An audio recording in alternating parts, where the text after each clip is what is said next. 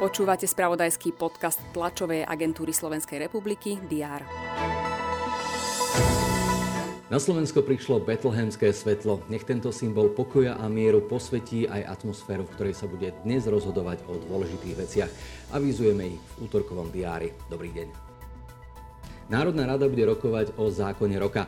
Napriek spochybňovaniu opozície koalícia tvrdí, že rozpočet sa schváli a provizórium nehrozí. Poslanci majú definitívne rozhodnúť aj o reforme nemocníc.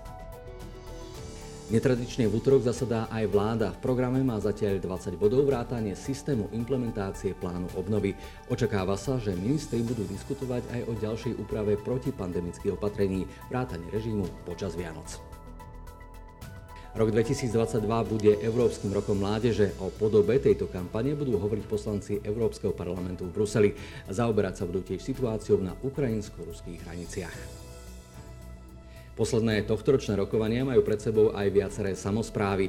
Zastupiteľstvá rokujú napríklad vo všetkých štyroch najväčších mestských častiach Bratislavy. Rovnako tak sa stretnú poslanci Popradu či mesta Partizánske.